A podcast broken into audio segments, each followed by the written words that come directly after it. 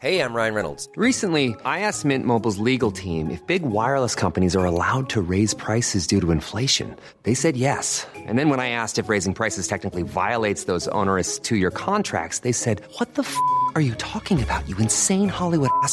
F- So to recap, we're cutting the price of Mint Unlimited from $30 a month to just $15 a month. Give it a try at mintmobile.com slash switch. $45 upfront for three months plus taxes and fees. Promo rate for new customers for limited time. Unlimited more than 40 gigabytes per month. Slows. Full terms at mintmobile.com.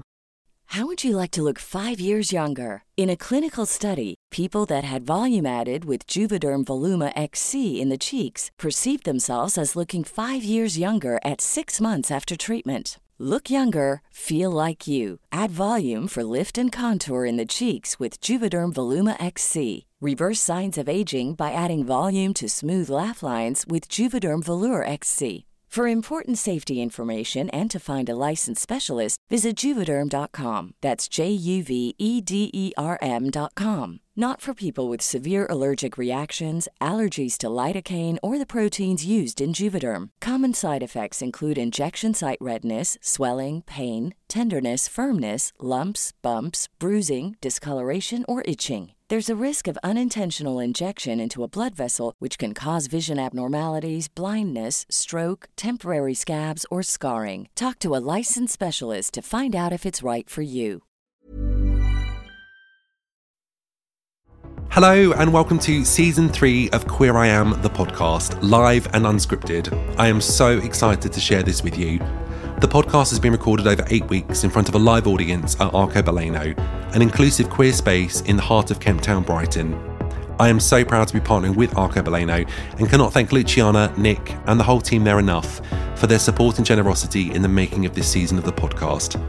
If you haven't been there before, please check it out. Not only do they have an incredible Maltese menu for you to explore, but they also have a range of cocktails, drinks, and a regular schedule of entertainment for you to enjoy. The podcast is also being supported by their production company, Across Rainbows Productions, and Film for YouTube. So if you didn't get to come to one of the live shows, you can find these videos at your leisure on the Across Rainbows YouTube channel. Make sure you subscribe, give the videos a like, and leave any comments you may have. We also had several authors participate in the shows, and Kemp Town Bookshop were on hand to sell signed books by the authors. You can check out this beautiful bookshop in the heart of Brighton, but make sure you take your credit card because you will not leave empty handed. The shows feature a panel of guests where we'll be talking all things queer and an audience Q&A too, an opportunity for everyone to get involved in the conversation. In this episode, we'll be discussing queer mental health. The show features author Michael Handrick, LGBTQ plus domestic abuse worker and outreach lead at Across Rainbows charity, Melanie Blackwell, founder and director of the Across Rainbows charity, Luciana Cousins, and performer Alex Fincher. I hope you enjoy the show. So, whatever you're up to, this is your time to settle down, relax, and enjoy the podcast. Welcome to Queer I Am.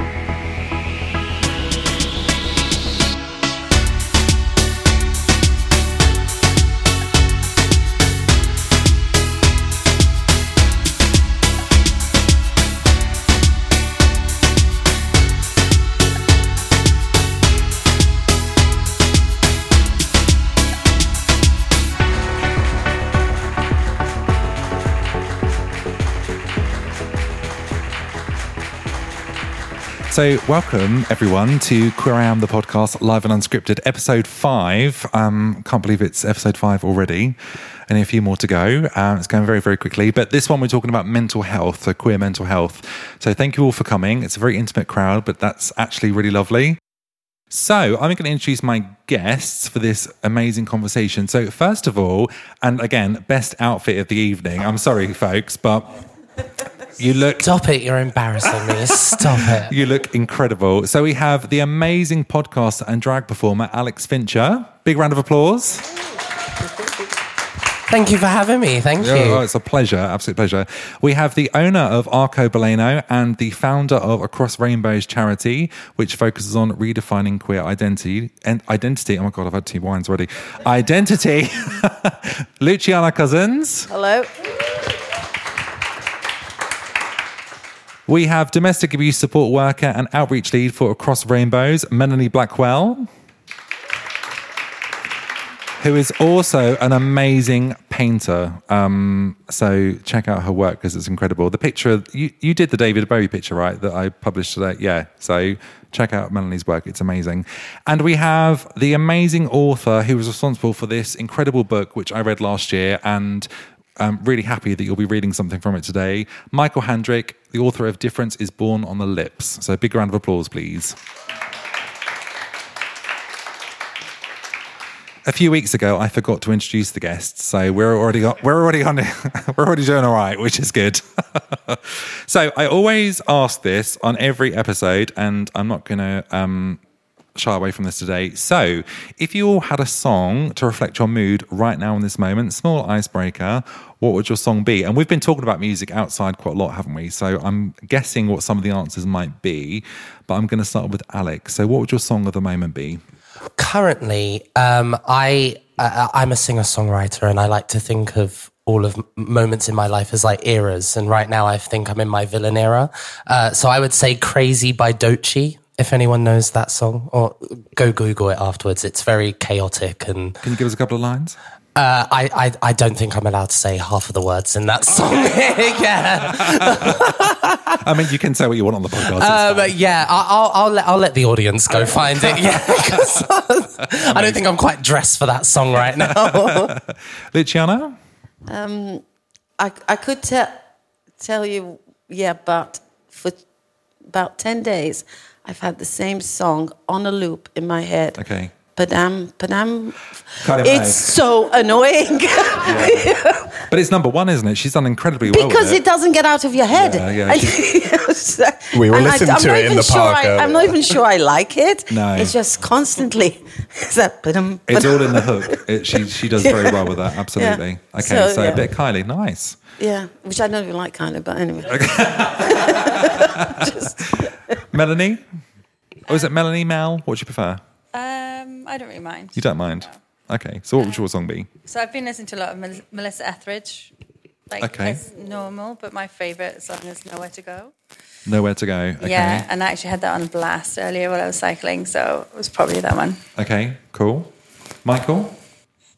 Um, I think I don't know if this is an overshare, but I was singing her in the shower this morning.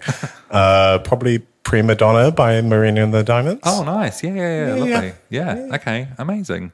I see. I've just had Tina in my head all weekend. R.I.P. Tina meant very much to me. So um, I didn't actually know her, but you know, so I've literally listened to Tina on loop for the last kind of five days. Um, she did a very good version of the Beatles' "Help." I don't know if everyone's ever heard that before. She did like a ballad version. It's very good, very emotional. So that's been on my kind of my playlist. But um, nice. Always a good icebreaker to talk about music, I think. So, um, but we are talking about something very serious today. So, we're here talking about mental health, and I guess it's a really complicated subject by nature, um, but I think it's a really important one. So I'd like to ask all of you how important it is for you all to discuss mental health generally, and how important you think it is for us to be keeping the conversation going generally, not just on this podcast, but you know, in society. Start with you, Alex.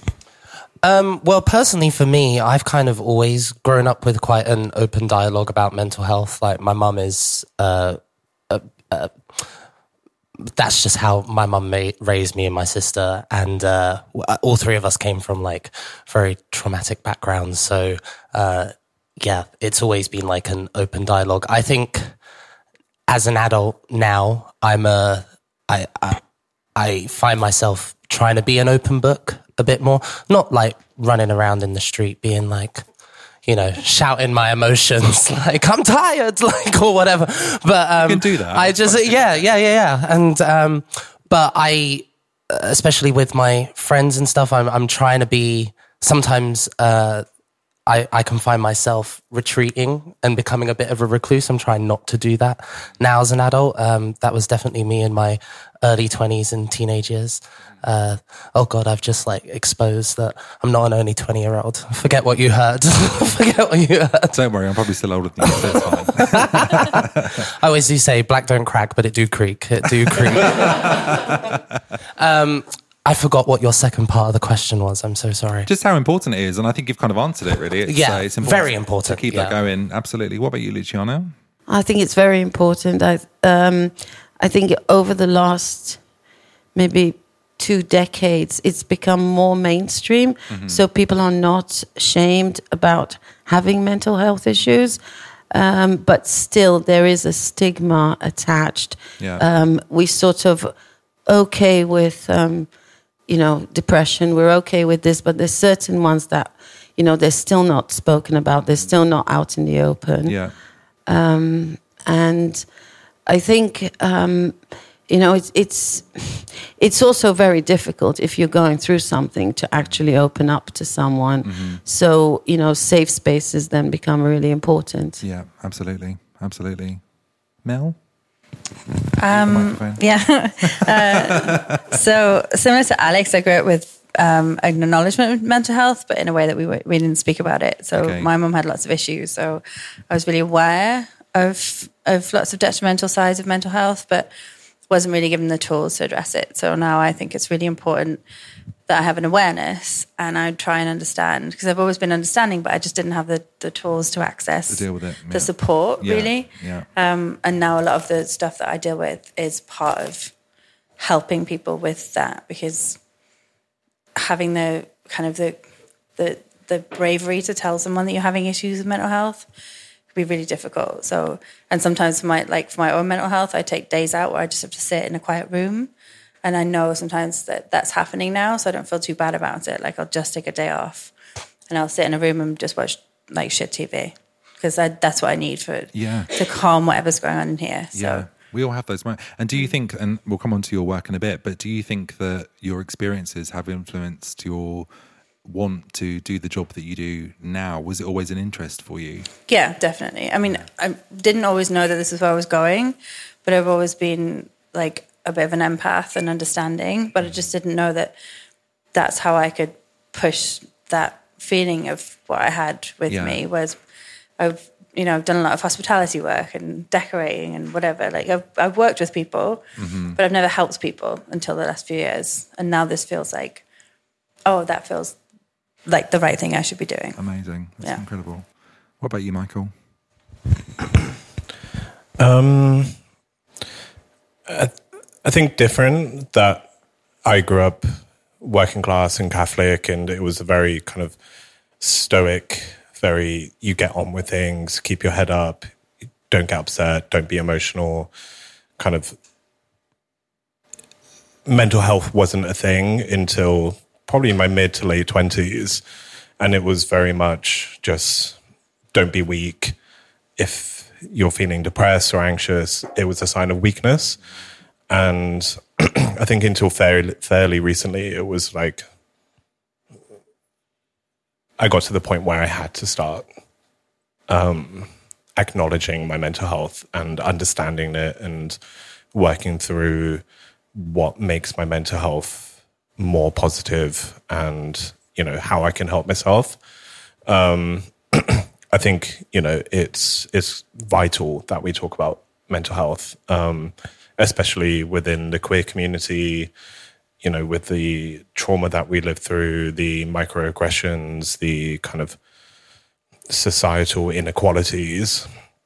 Mental health is you know imperative that we talk about, that we open it up, and I feel like so many of us are just trying to get through things, and we don't stop to acknowledge it and to talk about it and open up about it.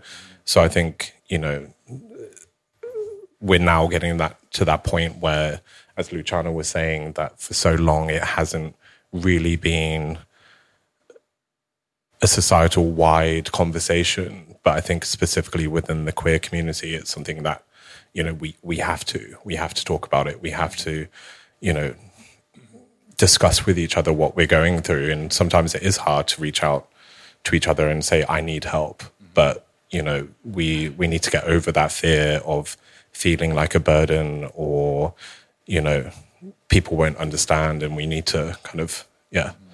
I think you have to surround yourself with people that really can listen and Yeah. can help.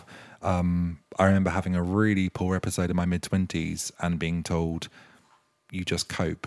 you get on with things. You don't take time from work. You put on a brave face, and you. And I remember just thinking, why do we do that?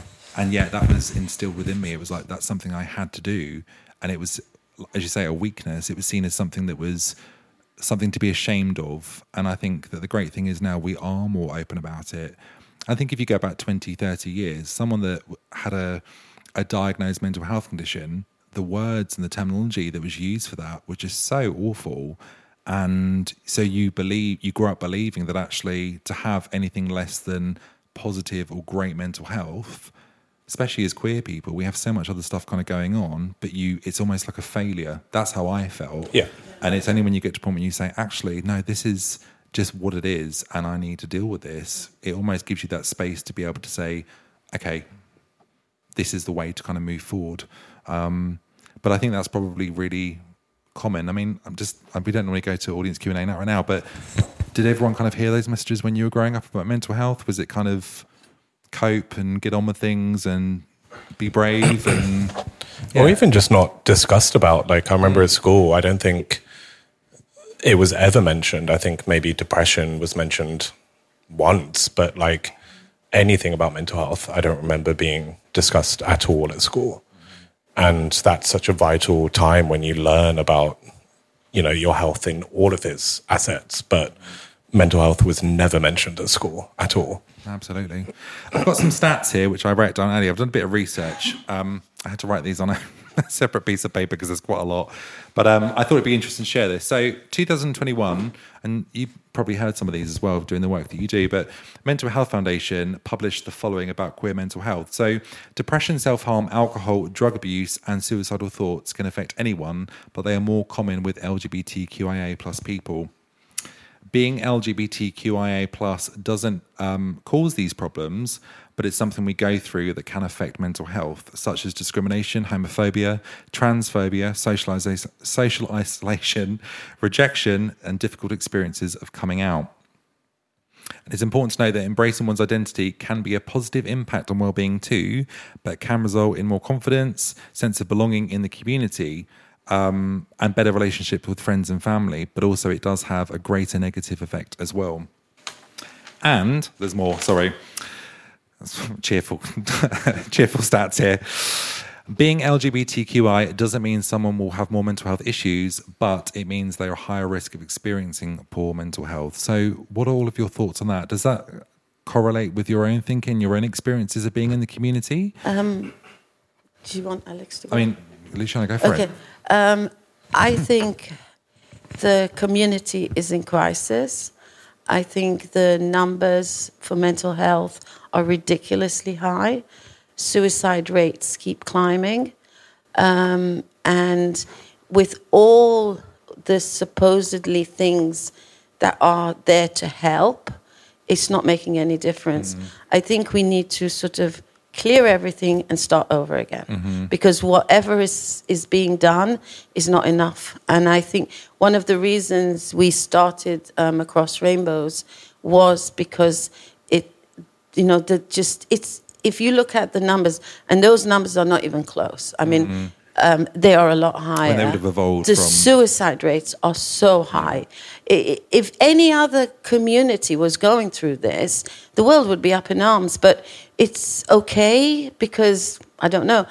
Um, but you know, all the you know, you know how I feel about DNI, but it's not working. I mean, how much education do straight people need? Mm-hmm. you know? Um, years and years of telling them and explaining. I think it's enough. Mm-hmm. And i think you know the, the help that's out there is not enough. It's, mm-hmm. it's not good enough. And until i think as a community we sort of say we're, we're done with this shit sorry um, I can say the C bomb you it's fine. you know it, it's it, it's not going to get any better we're just going to keep losing people Yeah. Yeah. i mean it is a crisis Well, just to add to this as well, I've got some more stats, and I will just read these Go out for to you, it, and we'll go back. so, gay and bi men are more likely to attempt suicide in their lifetime than the rest of the population. Um, LGBTQIA people are one and a half times more likely to develop depression, anxiety disorders, and compared to the rest of the population. And 67% of trans people had experienced depression in the previous year, and 46% had thought of ending their life. I mean, that's just astounding, really, isn't because it? Because it's sad. You know what's really sad? It's not us, it's them that caused this. It's not about, and we're happy, we're fine, but they make life so difficult. Uh, with hatred and it, it's just yeah of course any anybody's going to end up you know having mental health crisis but i think it's just time to say no more I mean, it's really interesting. And sorry, just to, just to add, I think it's really interesting what you said. But I think if I think about my own mental health, and it'd be interesting to see all of your thoughts on this as well. You know, I remember being a teenager feeling, actually, I remember being anxious from a very, very young age. I have diagnosed OCD. I was, I've been clinically diagnosed with it. It's something that I have to manage now through medication and through looking after my mental health. And when people hear about OCD, they think, oh, you like to tidy your wardrobe. No, no, no, no. it's like the worst things that can go through your head that you can imagine. And I think I was just always on high alert growing up, always on high alert and always doubting myself. And they call it the doubting disease. It's like you're always second guessing yourself. And I think the correlation with being queer and growing up and knowing that I was different, I was always on high alert, watching my back, won- wondering what was going to happen. You know, how could I live my life? What would that mean? All that kind of stuff. So I wonder whether, yes, absolutely, the communities outside of the queer community, the the treatment that we receive isn't helping. But actually, do you think that when you grow up and that you know you're different, you're almost, especially I guess kids in the 80s, 90s, and hopefully it's getting better. But are you all, almost setting yourself up to have poor mental health because you're on high alert because of you know what goes on in society, you know the kind of treatment you're going going to have. I mean, I was gonna jump on what you were saying of like um, that with those numbers because I was thinking it must it must be more than that because it's almost like we just accept that it's part of our existence and like I mean, for me personally, like being a person of color as well, like I just uh, you know. Uh, my drag character is about being this like alien and who does you know the reason I kind of go towards things like that is because I, I I've never really felt like I fit in anywhere. And we were talking before we even started. I've lived in so many places, and and each one of those places, I've never felt like, you know, I I'm like one of one of them. Do you know what I mean? I'm always the other one, or always most situations you go into, most. uh you know things you become a part of in life, whether it be school or work or whatever. You're always that other one, and um, so yeah, I think most of us have experienced just being on high alert since, well, childhood or wherever you, re- whenever you realize that you were different. But I would say most of us probably had that internal feeling of being different before we uh, fully understood it anyway. So What different meant. yeah, yeah, exactly, exactly. So Absolutely. What do you think, Mel? so I just I just kept thinking about the time that when I kind of came out, it was the initial rejection and then the apology, like, oh well, I'm just really worried that things will be really difficult for you. Mm-hmm. And I've heard that story a few times, many times from other queer people. That so then you're already taught that things are going to be difficult before you know what that looks like, because the people you're trusting that brought you into the world are telling you that they're terrified that something awful will happen to you. And I know that started well before I was born, but when people started coming out later and later through my life, we were still getting the same message. Like, I'm just really worried that you won't have an easy time.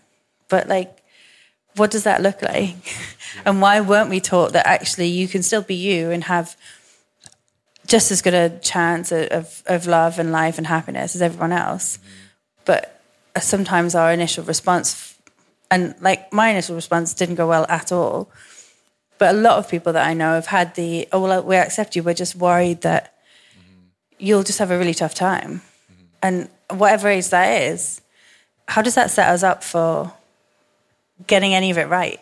What confidence? confidence yeah. Life. That we'll be okay. Yeah. It's that when someone says something like that, I don't know about you, but I aut- automatically feel a, like the pit of anxiety and like coming. Yeah. So it's like, well, shit, what's going to happen? Yeah, What- you're what like, does that mean? what are you, 15, 16, 25? Like, Yeah. what does that feel like when someone that knows a bit more about life than you do that just says, I'm really worried that the next 10 years are like shit? Or like, um, you know, you'll have a really tough time. You're doomed before you Yeah. to open the door. And I think you know people in uh, parental, you know, parental figures or people who are their job is to nurture. I guess in some way, maybe they think they're protecting you. But it doesn't change the situation, doesn't it? You know, you're, you're not just waking up one day going, "Oh, I've decided today I'm going to be gay or trans or whatever." So And I think those of us that are lucky enough that have had Yeah. a parental figure to come out to, however well that went, if we've had that community, still we then uh, normally end up with our own chosen family, and that's how we rebuild those connections. But it can really that can stunt your growth emotionally and you know kind of psychologically before you're even ready to. That's why we talk about like LGBT people having like a second adolescence because whatever age we come out, we're having to readdress all those things that we Yeah. didn't get to do when we were younger. Yeah. Yeah. When you see all your friends kind of living their party life at 16, 17, girlfriends, boyfriends, whatever, and you're kind of in the corner going, oh, yeah, I just like to be here to have fun. really, you're bursting inside because I'll hold like- your bag. Yeah. I remember my friend saying to me, "You never come out and pull." I'm like, "Yeah, I just really like to dance." And I, and I really, I was just like craving, like you know, something, but I didn't even know what that was inside because I was too kind of scared. What about you, Michael? What do you think? Do you remember the original question?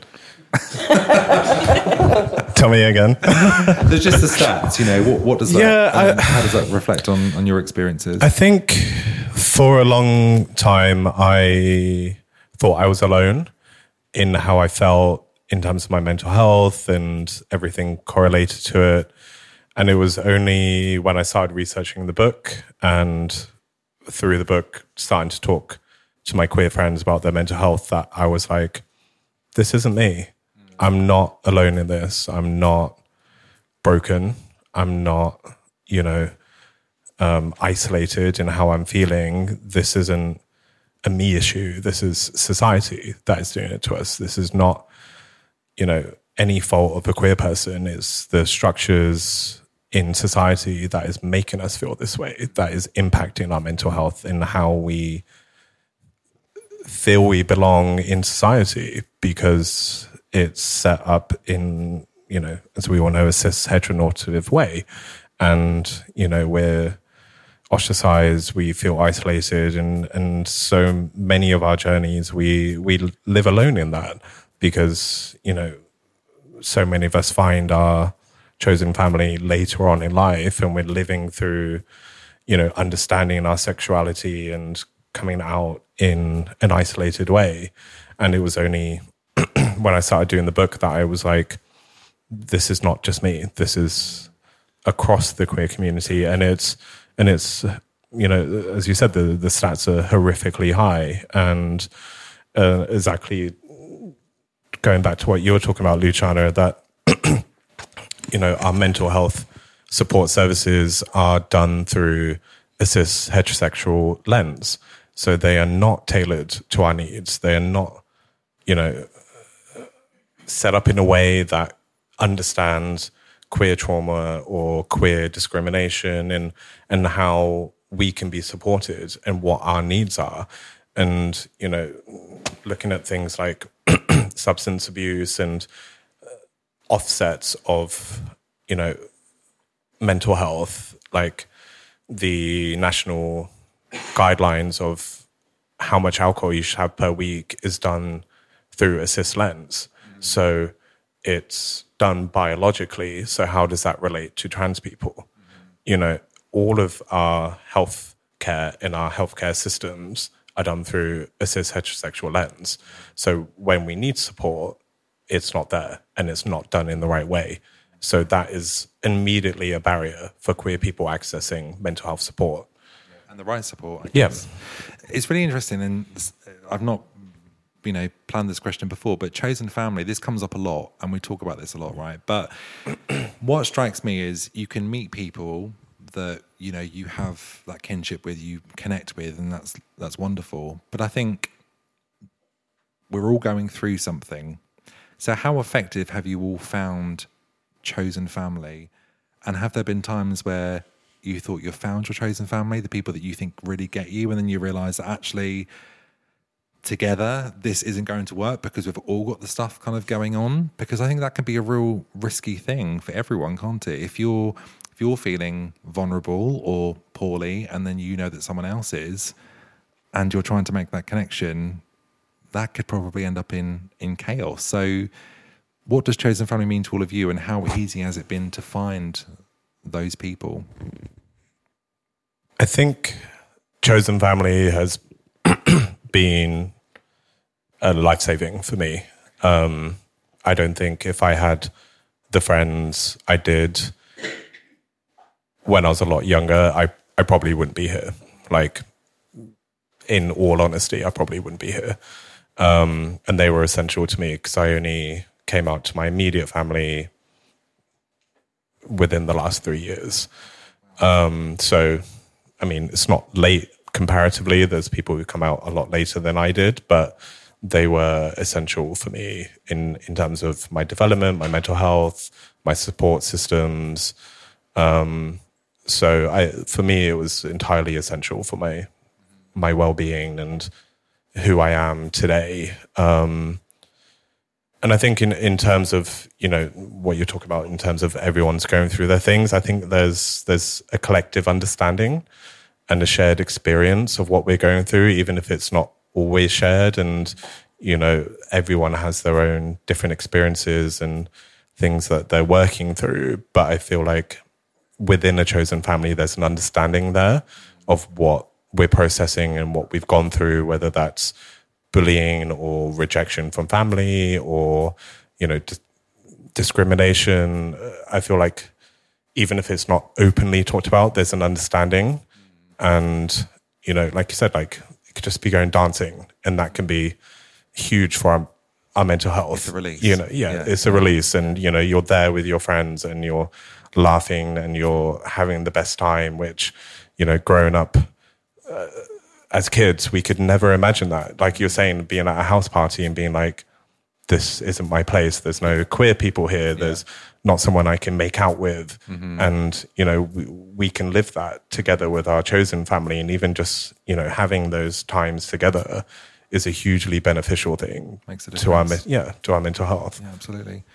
Luciana, what about you? And I hope you, obviously, we've talked separately, we've had coffee and we've had conversations. Obviously, you came out later in life and you have a family. And what about your experiences and kind of like finding your identity and, you know, living your truth? What was there an impact for your mental health in terms of that journey? Or was it something that you were able to kind of process quite, quite easily?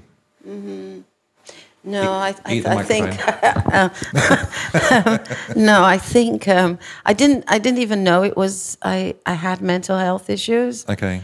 Because uh, I grew up nuns like yeah, and they, they mental health is not a thing.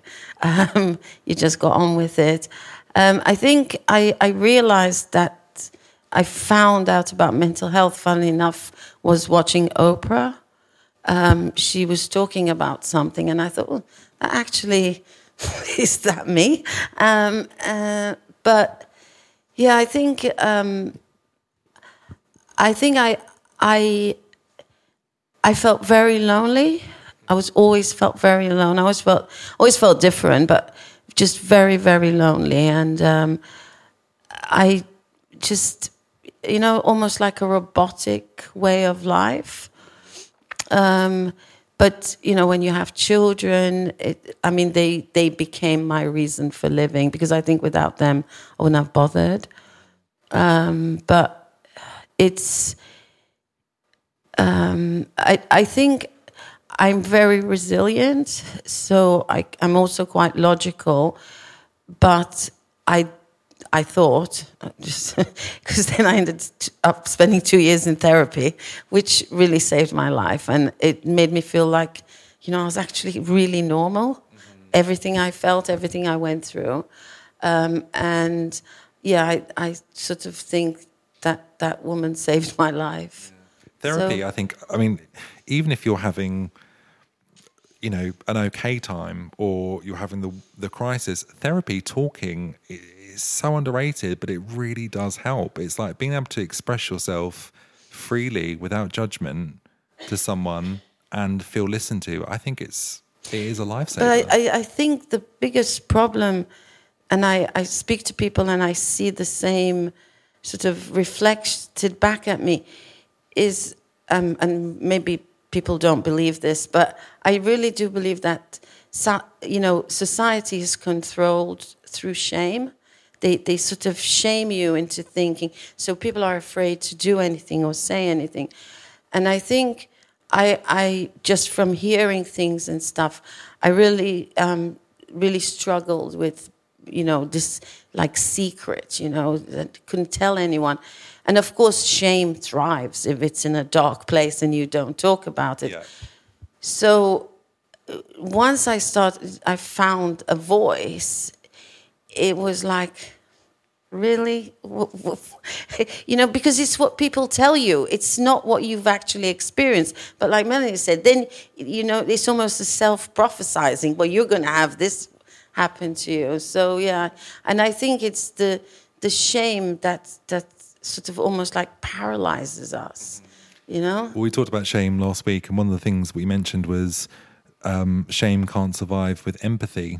And I think that when you live your truth and you discover who you are and you get the support you need and you become your own ally, the advocate for yourself, I think that, you know, hopefully that shame then reduces because you Yeah. are treating yourself with the respect that you you deserve. I mean, obviously across rainbows, an amazing mission to redefine queer identity. Can you tell everyone about that mission and kind of your your hopes for that, I guess, and what inspired it in the first place? Uh, so what inspired it was my son Nick. Uh, he was 12 and really struggling with questioning, and um, and you know I really wanted him to have an amazing coming out. Like literally, I wanted the sparkles and the parade, and you know, it didn't happen. But um, so, so you know, this was like work in progress. But he was severely bullied, and. Um, I looked for help for him, and there was nothing. And when he was, do you mind if I say this? No. Yeah. So when he was around 14, he was, you know, you could have five little boys.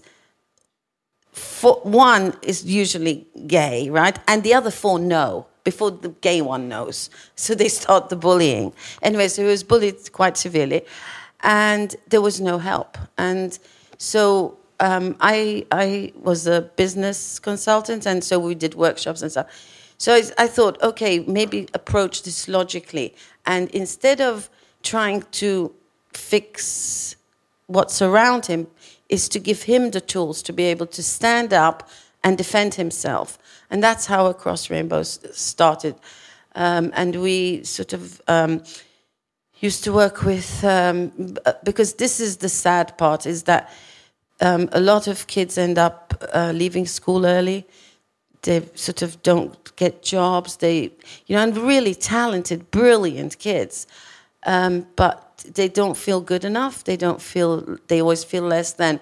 So we started these really intensive workshops, and I'm happy to say they were very successful. They've gone on to become artists and so, um, so we've taken it now to the next level where we're sort of, we believe, I'm just going to say this really quickly, that one of the reasons for mental health, and this is a belief, um, is that as when you're coming out, you almost like outsource your identity to what society wants you to be.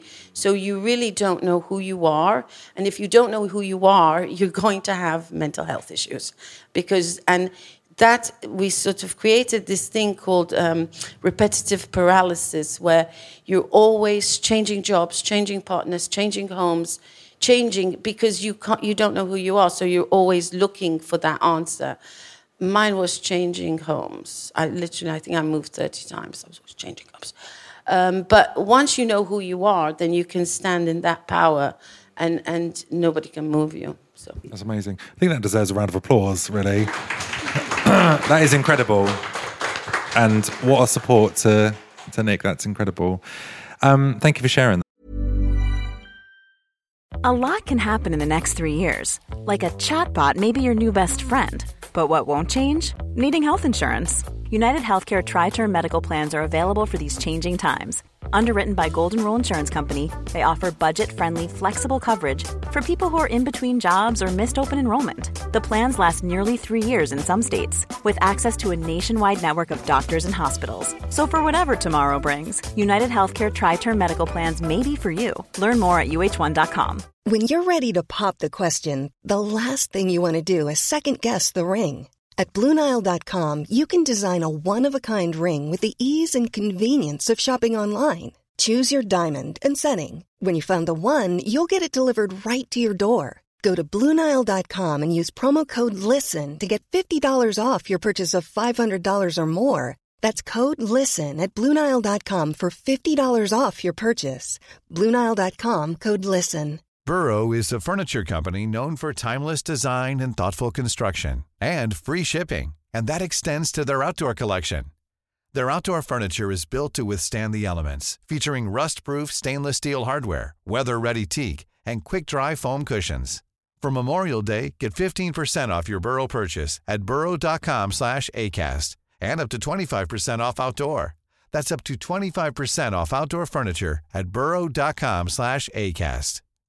If you're looking for plump lips that last, you need to know about Juvederm lip fillers. With Juvederm Volbella XC and Juvederm Ultra XC, your lip look, whether it's subtle or bold, can last up to one full year with optimal treatment and no additional maintenance. Find a licensed specialist and see if it's right for you at juvederm.com today. That's J U V E D E R M.com. Add fullness to lips in adults over 21 with Juvederm Volbella XC or Juvederm Ultra XC. Do not use if you have severe allergies or a history of severe allergic reactions, or if you're allergic to lidocaine or the proteins used in Juvederm. Tell your doctor if you have a history of scarring or taking medicines that decrease the body's immune response or that can prolong bleeding. Common side effects include injection site redness, swelling, pain, tenderness, firmness, lumps, bumps, bruising, discoloration, or itching. As with all fillers, there's a rare risk of unintentional injection into a blood vessel, which can cause vision abnormalities, blindness, stroke, temporary scabs, or scarring. For full important safety information, visit juvederm.com. Uh, Alex, we obviously talked earlier today, and one thing I wanted to talk about was, I guess, the intersectionalities within our community, because this is something that I think has been spoken about more and more over recent years. With good reason. Yeah. Um, and, you know, I have friends who are of color and have had mental health issues over the years because of prejudice they've felt or how society has treated them for who- just who they are. So I guess when we then intersect that with queerness, drag, Yeah. what a, you know, that opens up another Yeah. discussion. So I mean, I've kind of got to a point in my life where I just accept every fle- freak flag I have as just one flag. I'm just like, it's too complicated to like detangle it. And, you know, because it, it, it is all interlocked, like, you know, um, yeah, I, I think, well, I, I grew up in like the early 2000s, like that's when I was going to school and uh, we moved around a lot and you know, especially some of the areas we lived where there wasn't. So when I moved to Sussex, like you know, I, I I love Brighton, like I love Brighton, but when I moved here, it was a it was a culture shock. Like I had lived in like place, usually cities where there was, um, you know, I was still the minority, but you know, um, there was there was a couple of people I could like do the little obligatory black person nod, you know, or whatever. Um, but yeah, like I, uh, me and my sister, uh, until uh, now we're adults, we went undiagnosed as autistic for you know most of our lives. So, um, and I and I know a lot of people of color who have uh, things like autism or uh, ADHD or whatever. It goes under the radar, and especially if you're queer as well, because I think people just say, "Oh well, you know." Alex is just like that because you know she a queen or whatever. like you know she, um, and it's it yeah it uh, as i said it's it's in my adult years it's become too difficult to try and detangle uh the the mental health uh acrobatics i've had to do to accept my race to accept my queerness. Um when it comes to my race I, i'm i'm mixed race. I uh, i'm i'm half white. Uh, so that has been something i've had to come to terms with. And it has um affected my mental health uh, greatly. Um, I don't have any contact with my dad's side of the family, who is the white side of my family, because they are extremely upper middle class, very religious, uh, racist. Like, yeah, they were. The, uh, growing up with them was very, very difficult, and um, it, I have taken a lot of the things they used to say to me and my sister growing up into life, and I'm working through it. I'm working through it. Um, but yeah, uh, what was your? I just want to make sure I'm hitting the No, no, question. no. I just feel like I'm just giving my autobiography right no, now. no, like, no, feel free. No, it's, I guess I guess it's just about how important it is to recognise and keep the platform going for Yeah. conversations about intersectionality because. You know, we've all talked about coming out, the difficulties of that, but I think when you looking at it from a, a point of view where, you know, we are living in a, a a world that is built for white middle class, Yeah. etc. So to be a person of color and then to come out as queer as well, you're not just a minority, you're then a minority minority. Yeah. And, and and I think we are talking about this more and more, but I don't think we've over recent years until now have really realized the impact of that. And I guess it's it's I think it's really important to talk about it. So I just really keen to understand your thoughts on it. Yeah, I mean, if you had probably asked me this que- question a couple years ago, I probably would have had a much more um, not volatile kind of answer. But um, I, uh, when we were talking to, before about chosen family, luckily now, uh, uh, the last couple of years, me doing drag, I have a very, uh, a very close knit. Uh, chosen family of like drag performers, and we're probably the most diverse drag house in Brighton. I would say House of Debauchery. Billy Gold is part of the house, so um, yeah. So I now I have a lot of people that I can turn to. Not only my mum, because I think my mum was my main support system. It similar to you two's relationship. Um, my mum was like my biggest champion. So, but um, be, uh, uh, being an adult now and uh, not living at home, and also just I don't want to be bothering her with everything all the time. Like she must get sick of me. Um, but yeah, I think I, I, I think you're right. It is something that we uh, need to talk about more. Um, but yeah, uh, I, I was going somewhere with that. Let's pretend I found it, and uh, we'll move on. no, I think I think you know we, we have. I mean, obviously we have UK Black Pride. Yeah. we have um, you know Pride generally, but I think one thing that we've, a common thing we've talked about on all of the episodes is a hierarchy within the community, Yeah. which shouldn't exist. But I think it's it's something we have to keep talking about and bringing awareness to because whether it's because of color or transness or Yeah. whether you're bi or gay or masc or whatever it might be, it's there seems to be some sort of hierarchy. Yeah. And I think we have to keep shining a light on it to abolish it basically Yeah. because it's it's bullshit. Well, because? I think when I came out, I kind of like, and especially when I found like queer communities and queer friends, like I really thought like, okay, I found my people, and then it's like, oh well, you know, there's still white people that want to say like some crazy shit to me. So, oh wait, you said we could swear, right? You can yeah. Oh, thank on, fuck. Jesus Christ! um, but yeah, like I still, I, I felt like once I entered some queer communities, like I still had the barrier of like racism to like deal with, and um, you know, it was just kind of like this feeling of like, oh shit, not again. Like, you- do you know what I mean? Like another another barrier I have to like break down. Um, but uh, How do we keep that conversation going then? How do we?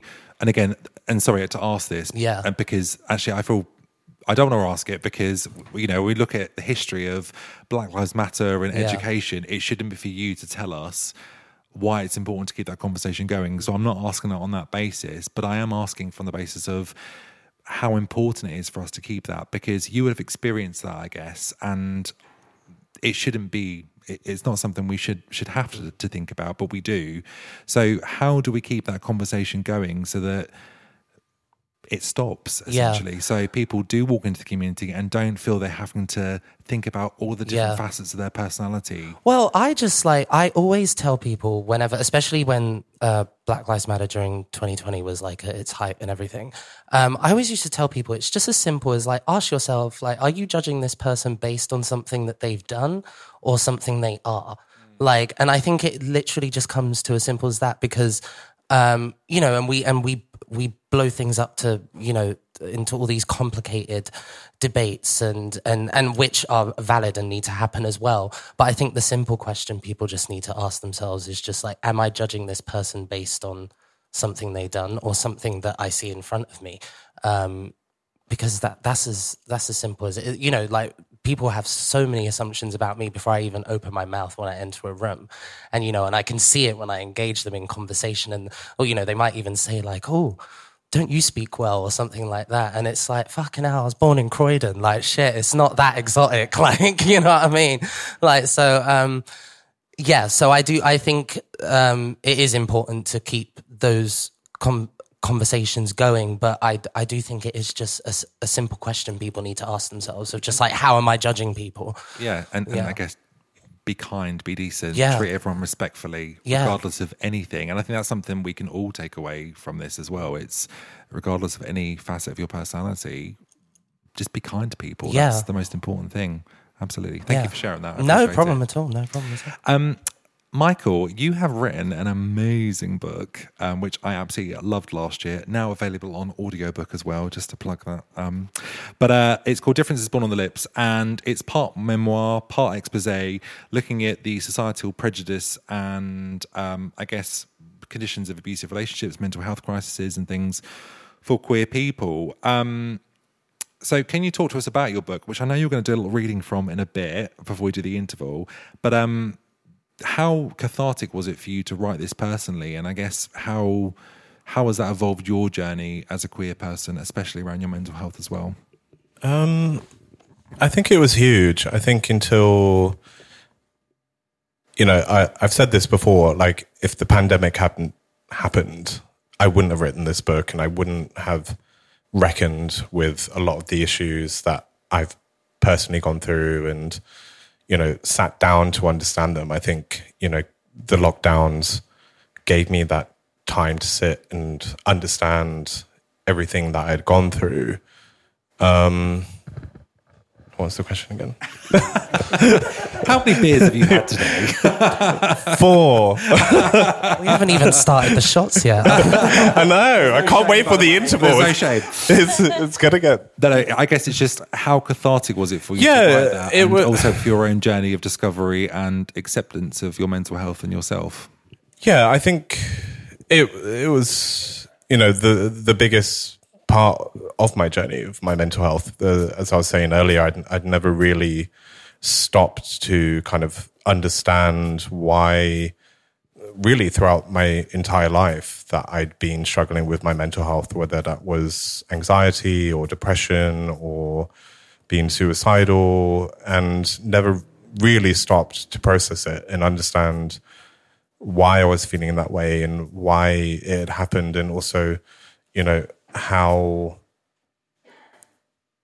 what I'd been struggling with in my mental health was impacting in other parts of my area. So we were, Melanie and I were talking outside about um, domestic abuse in the queer community.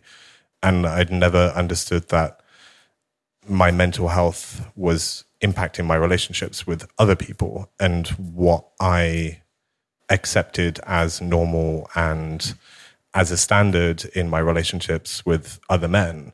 And I didn't realize until that point that my mental health was integral to that, that my self esteem, my self respect, my, you know, um, my, um, you know, how I viewed myself and my mental health was what I was willing to accept from other people.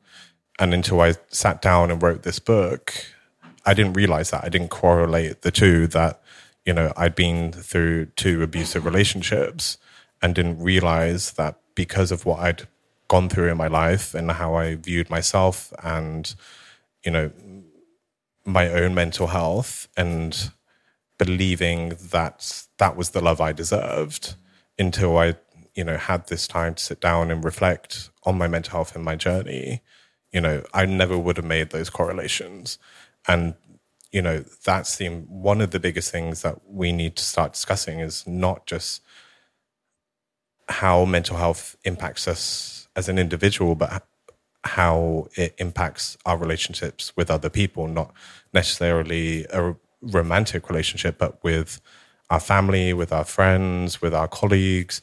You know, as queer people, we, you know, we're, we're getting by, we're getting by, and we, you know, I don't think we take the time to stop and think about, you know, our mental health in a wider context and what we accept from other people. And I think it was last week someone was talking about, you know, when you start putting up those boundaries and those walls to protect yourself, that people say you're selfish. And, you know, that really resonated with me with last week of when you start to protect your mental health and when you start to protect yourself, that's when your relationships change. And I think that's really vital for us to start recognizing is that we do need to start protecting ourselves and look at, you know, the love and the relationships and the friendships that we accept because, you know, we, that's what we think we deserve. And, you know, there's a little bit of validation there, there's a little bit of giving. And that's what we accept because that's what we're craving. Because for so much of our lives, we've been rejected for our identities, for our gender, for our sexuality, for, you know, all of the other intersectionalities that from childhood they've been rejected. So we will accept that small bit of love or attention, even if it's not healthy for us. I guess it's validating in some way until it's not, and then it becomes difficult. Um, it's really interesting what you said about the, the boundaries and because I think if you put boundaries up or you do start protecting yourself, if people truly understand, they'll stick around and they'll support you. If people don't, and that's a threat, you'll see those relationships start to. I think that's quite common. Thank you for sharing that. Um, Mel, obviously you're a, a, domestic abuse worker and the outreach lead for Across Rainbows, um, which is incredible. Um, and I know that confidentiality with this stuff is is paramount, so I'm not going to ask you to go into cases and that kind of stuff. But I think what I'd like you to, if you could, is is just share the type of things or experiences that you've had within your role, because I think sometimes we don't necessarily think about things happening within the community, or any community. You know, if it doesn't affect you, you don't necessarily think about it. But obviously, abuse and you know struggles are are prevalent within the queer community. So, are you happy to share some of your experiences and actually how your role helps and supports others? Um, yeah, so I've, there's a few, but uh, there's one that springs to mind that just happened recently. Um, I was trying to uh, chase up a homelessness application that I'd made a week previous, and I was with this client and calling the council on his behalf, and the council just the person on the other side had decided she'd made her decision on that he wasn't priority need. We had a bit of an argument she overshot me, shouted at me, and then hung up at me. And as I was sitting with him, this person hasn't eaten for several days. Um, every time I've seen him recently, I've given him my lunch because he's not had anything to eat for days. Like, and you can see the blood come back into his face just having something to eat. So his mental health is obviously crashing because his physical health isn't great. And then they then, because they decided that they had denied his application, um, I couldn't do anything other than try and get him on street support. Um, it didn't go well this week. Hasn't gone well at all for either of us. Um, and he's ended up in a really bad way. And I took that on really badly on Friday when I found out because I felt like kind of through that circumstance, I was in some way responsible. I know it's not me and I will raise hell tomorrow. Um, but that like pressure that we take on because especially being part of the LGBT community and wanting to help our like our people in this community when they're very their existence is sometimes denied, even in Brighton and Hove, where we're supposed to be the acknowledged like the gayest city in the country. I'm having fights with some bitch in the council who doesn't want to acknowledge that, you know, we might just be just as vulnerable as some other cis het, white female who's fleeing domestic abuse. And I know that that's just as valid, but our validity like is sometimes so overlooked. And this isn't the first time it's happened. And it's happened. I have a client that I've been working with for a long time, and her validity has been overlooked. Like her her relationship has been talked about like a relationship breakdown, and you know, there's other little words to dance around the fact that it's been domestic abuse. Like that's that's the point I'm always trying to push. Like we're just as valid as everybody else, and we're just as likely to mess up and have you know you know mess and domestic abuse in our relationships and issues that we might come across as any other person in the world. Like, just because we're queer and we have this like a small community we want to protect, we're just as vulnerable as any other person in the world. And so when we're having these conversations with authorities and people in authority, I swear, I wish one of them would just uh, like sometimes listen when we say that we're part of the community and we know what we're talking about and we are qualified and we are LGBT. And I'm telling you that this person is, you know, is just as vulnerable as whoever you've just put in a refuge. You know, like we don't have access to that same kind of support. We just don't. It doesn't exist. So when I'm trying to get support from the councils or, you know, the police, you know, sometimes the police have turned up three or four deep in uniform to someone that I've had make a safeguarding report on. And it's been a historic report, and that's what we have to do because that's our safeguarding, you know, vulnerable like, our promise. When I've called and just said, like, please, please, they're terrified of the police. We don't have a great relationship with the police. Let's all understand that for a very good reason. Please, just is there some way we can have a, a delicate conversation about this, or we can come to you with a non-uniformed officer? Twice it's happened to me, three or four uniformed officers have turned up at someone's property because I've had to make a safeguarding report. Like, where on earth does that level of safety and community and responsibility come in when you're going to frighten people? And where where's our trust going to come from? And then you add on trauma and like levels of like being outed and coming out to police. You know, you're coming out to any level of authority and them not understanding the terminology or even just accepting who you're telling them you are. If you're if you're just assumed to be heteronormative, coming out when you're traumatized is really difficult, especially if you've had a traumatic experience coming out. Then you add on the fact that you're having to tell them that you're fleeing your boyfriend or girlfriend or partner. It's just there's levels of like a lack of understanding that I, I sometimes baffles me. Like just to add on to that, like Sorry, for my own, no, no, no. I was like me. and clapping there for, for it, but like uh, along like from my own experience when I was being stalked by my previous partner, like went to the national stalking helpline, and they were like, "Well, the only way that this is going to get resolved if you go to court." And I was like, "Okay, I'm not out to my family. I'm recovering from this abusive relationship. I'm now being stalked. You know, we're exactly what you're saying. Like, there's so many traumas, there's so many layers that we need protecting and understanding from for someone to go through those processes mm-hmm. is is horrific for some people Yeah. you know and and i didn't do anything i didn't proceed i just let it continue because i was like i emotionally cannot go through a court case Yeah. after coming out of an abusive relationship and my family not knowing that I'm gay, you know, there's exactly what you're saying. Like someone could be outed, you know, the level of support and understanding is just not there in our judicial s- system, in our police system, in our mental health system. Like there's all of these layers But we're that talking safeguarding, Yeah. right? With so many like heteronormative assumptions. We don't talk safeguarding in the LGBT community. So like like being outed, like losing your home, like losing your family. That's a safeguarding level that I think is something that we should all kind of understand when we're talking protecting someone's safety. And that's what we do when we protect vulnerable adults and children, because we have a safeguarding policy. And we don't have that for LGBT people because that's why you end up vulnerable. Do you think that, um, and obviously, thank you for sharing, you know, what, what you have. Do you think that there is enough awareness out there about domestic abuse and mental health within our community? Everyone's shaking their heads. No, no. I mean, they, they don't, police don't really even take it seriously if two men are having a domestic dispute. I mean, they, I, I've worked at uh, probation. They love that officer. You know, they can defend And themselves. what, is that because they're they're two men or yeah, two Right. men. Or, Yeah, they don't take it seriously. It's terrible.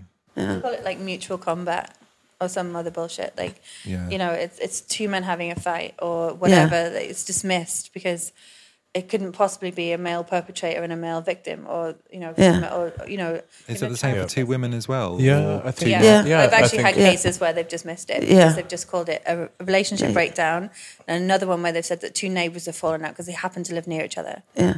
And I had said over and over again, it's domestic abuse. It's being considered that like this person isn't being housed because she's fleeing domestic abuse. and they wouldn't acknowledge it anytime. Uh, uh, and again, I'm assuming this is an assumption, but I'm assuming if that's the case for two men and two women, gender non-conforming or trans Oh. people, it's Oh. gonna be Don't get me started. Down the line, isn't it? It's just Well, not going to happen. We don't exist in most spaces, according Yeah. to some people. Do you know what I mean? So, like, Yeah. yeah.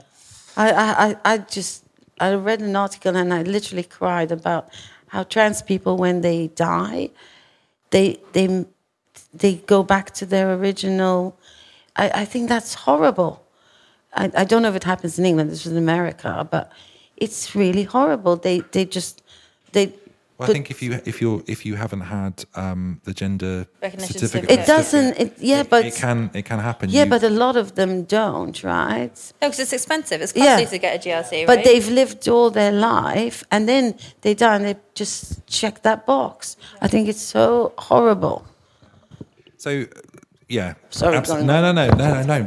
Speak. It's it's important. I think it's important. We we talk about this. So, okay, two questions then. What do we need to do in our community to improve mental health for ourselves and for each other? And what do we need? I mean, pretty much there's a lot we need externally, but actually, what do we need? What action do we need to call upon the people at the top, the people that are running the country, the people that are, have influence and power to support our community? Because it just feels like it isn't there. Well, we need to vote them out first. that's- like, yeah, that's the that's the top solution. Need to get them motherfuckers out Get there. them out, yeah.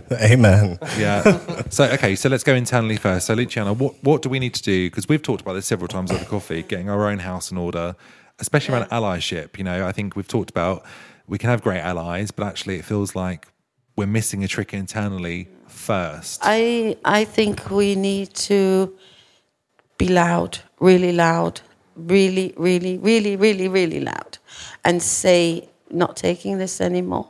Just, I mean, it, it's you know, uh, they count on us playing small.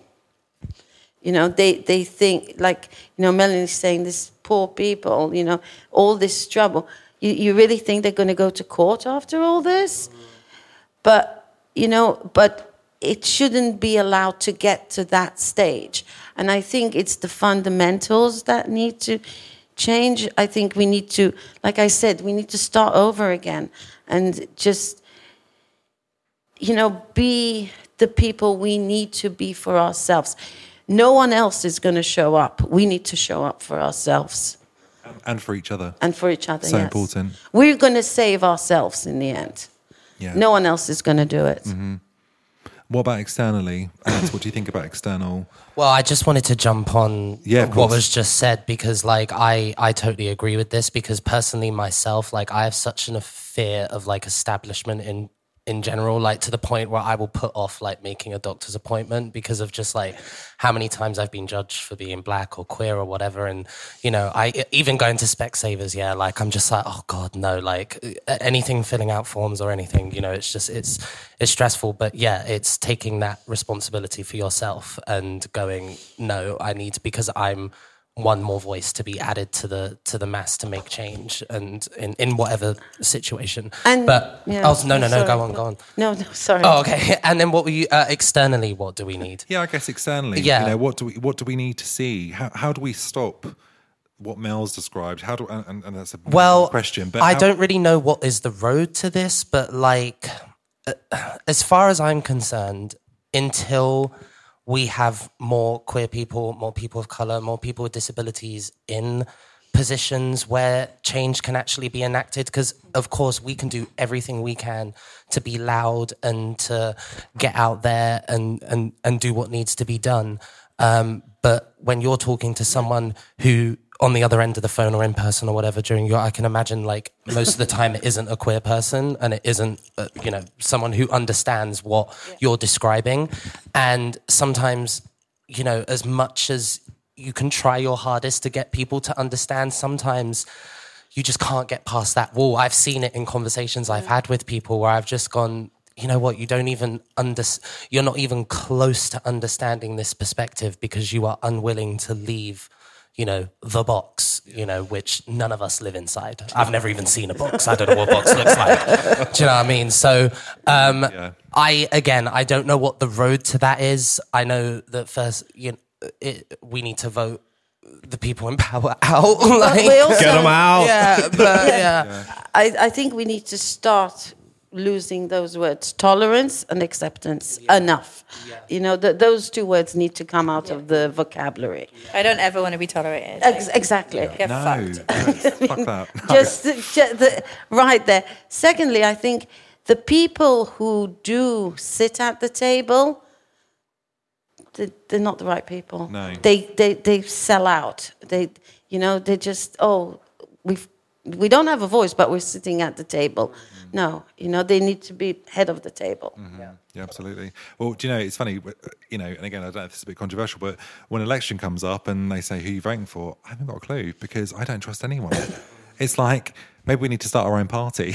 How can we, you know? I know who I don't trust, though. So Sorry? that's a good place to start. I know who I don't trust. Yeah, exactly. Yeah, But I, I exactly. don't know, but I, I don't, I don't, You start doing like the enemy of my enemy is my friend. That's how you end up voting. but- but Yeah. There's so much misinformation and so much that's promised and doesn't deliver that you just kind of think, oh, how?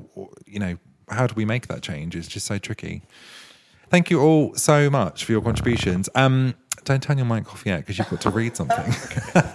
so I'm really pleased you're going to be doing this because, um, as I said, I read this book last year and I think it's incredible, and I'm so happy we're getting to speak tonight. But Michael has written an incredible book which is on sale today at the book stand. Please which, buy the uh, book. my lovely husband is selling. Um, but yeah, would you like to read something from your, your wonderful book? And you can take my copy and sign it later if you like. I will sign it for you. Uh, there was. Don't judge me for folding back pages. Sorry, I do that. I'm just seeing them pick all. the page too Sorry. did you pick the page he's No, no, gonna I, read? I always fold back the pages. I know that people like really frown upon that, but it's just like my thing. How long do I have? Five minutes? Five minutes. Okay. Well, you, I'm not, not timing you, but you know. Sorry, I'm just trying to find the bit. There was a bit I liked. earlier.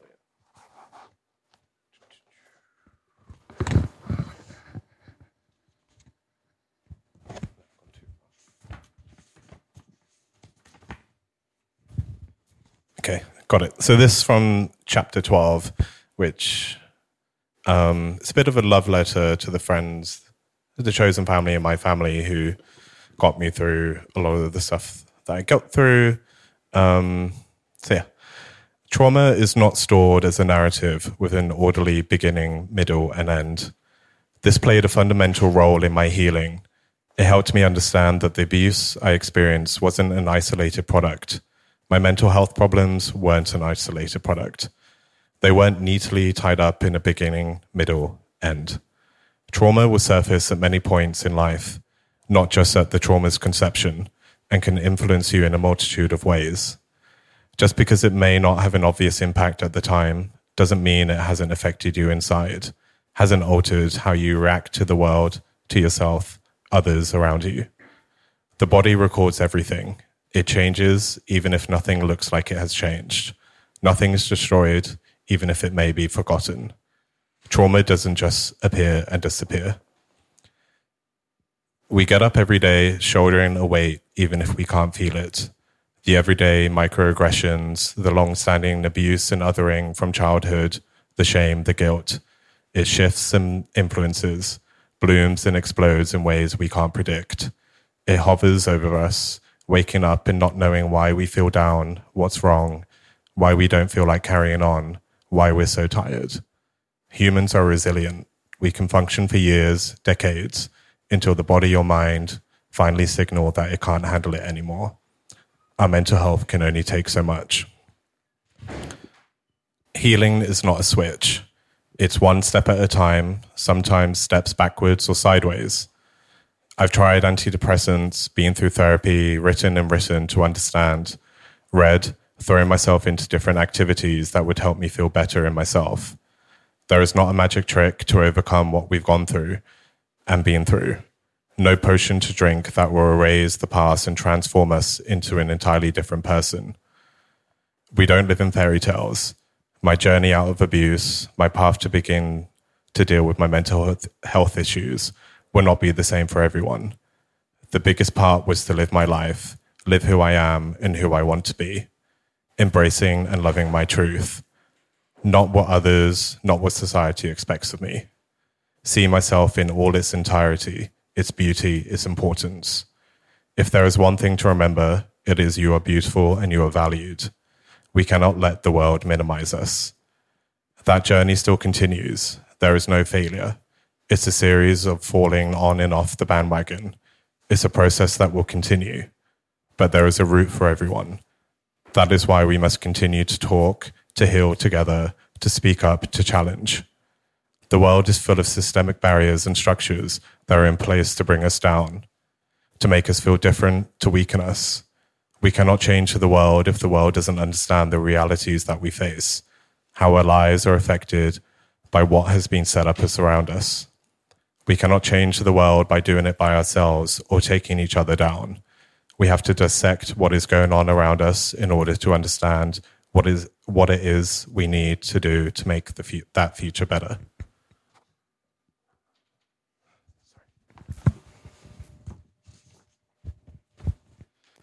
We have to understand the past, how it affects our present, and how we can shape the present into a different future. They don't work in isolation. We all have many beginnings and many endings. It's at what point we start to define ourselves. Finding that point is, is key to beginning to address and work through the trauma. Continuing to find those new beginnings, finding those ending points to move on and start a new chapter in our healing. We take our history with us. We cannot destroy the past. We cannot change it. We can evolve from it, though. We can learn from it, accept it, and move forward as a different person. Ad Lucem, towards the light, was embroidered on the red badge I wore on my blazer at school years ago. Another day, another dawn, one more step towards the light. Thank you very much. Big round of applause. Thank you so much. That was wonderful. And that book is on sale right now in the interval. So, big thank you to everyone. We're going to take a small break. Um, we'll come back in about 20 minutes for an audience Q&A. So if anyone has any questions, please, um, yeah, get them ready and we'll, uh, looking at Darren, please get them ready and we will, um, yeah, we'll do some audience Q&A. But thank you so, so much. And thank you to my guests. The conversation doesn't stop here. Check out the next part of this podcast episode on your streaming platform. You will not be disappointed. I really hope you enjoyed the show. A big thank you once again to all my guests. Please share the podcast, give it a five star review if you'd like, and leave any comments you may have.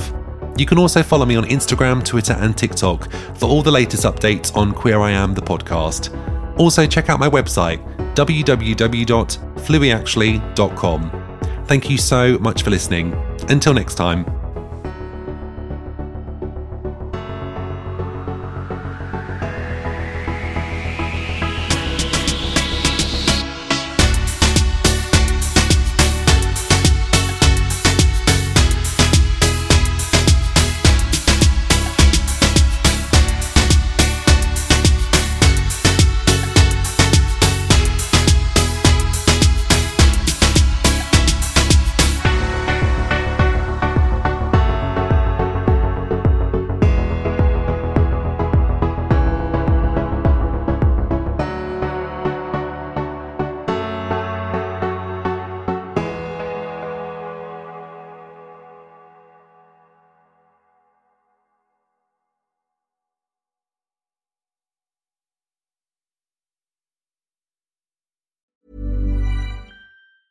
Planning for your next trip?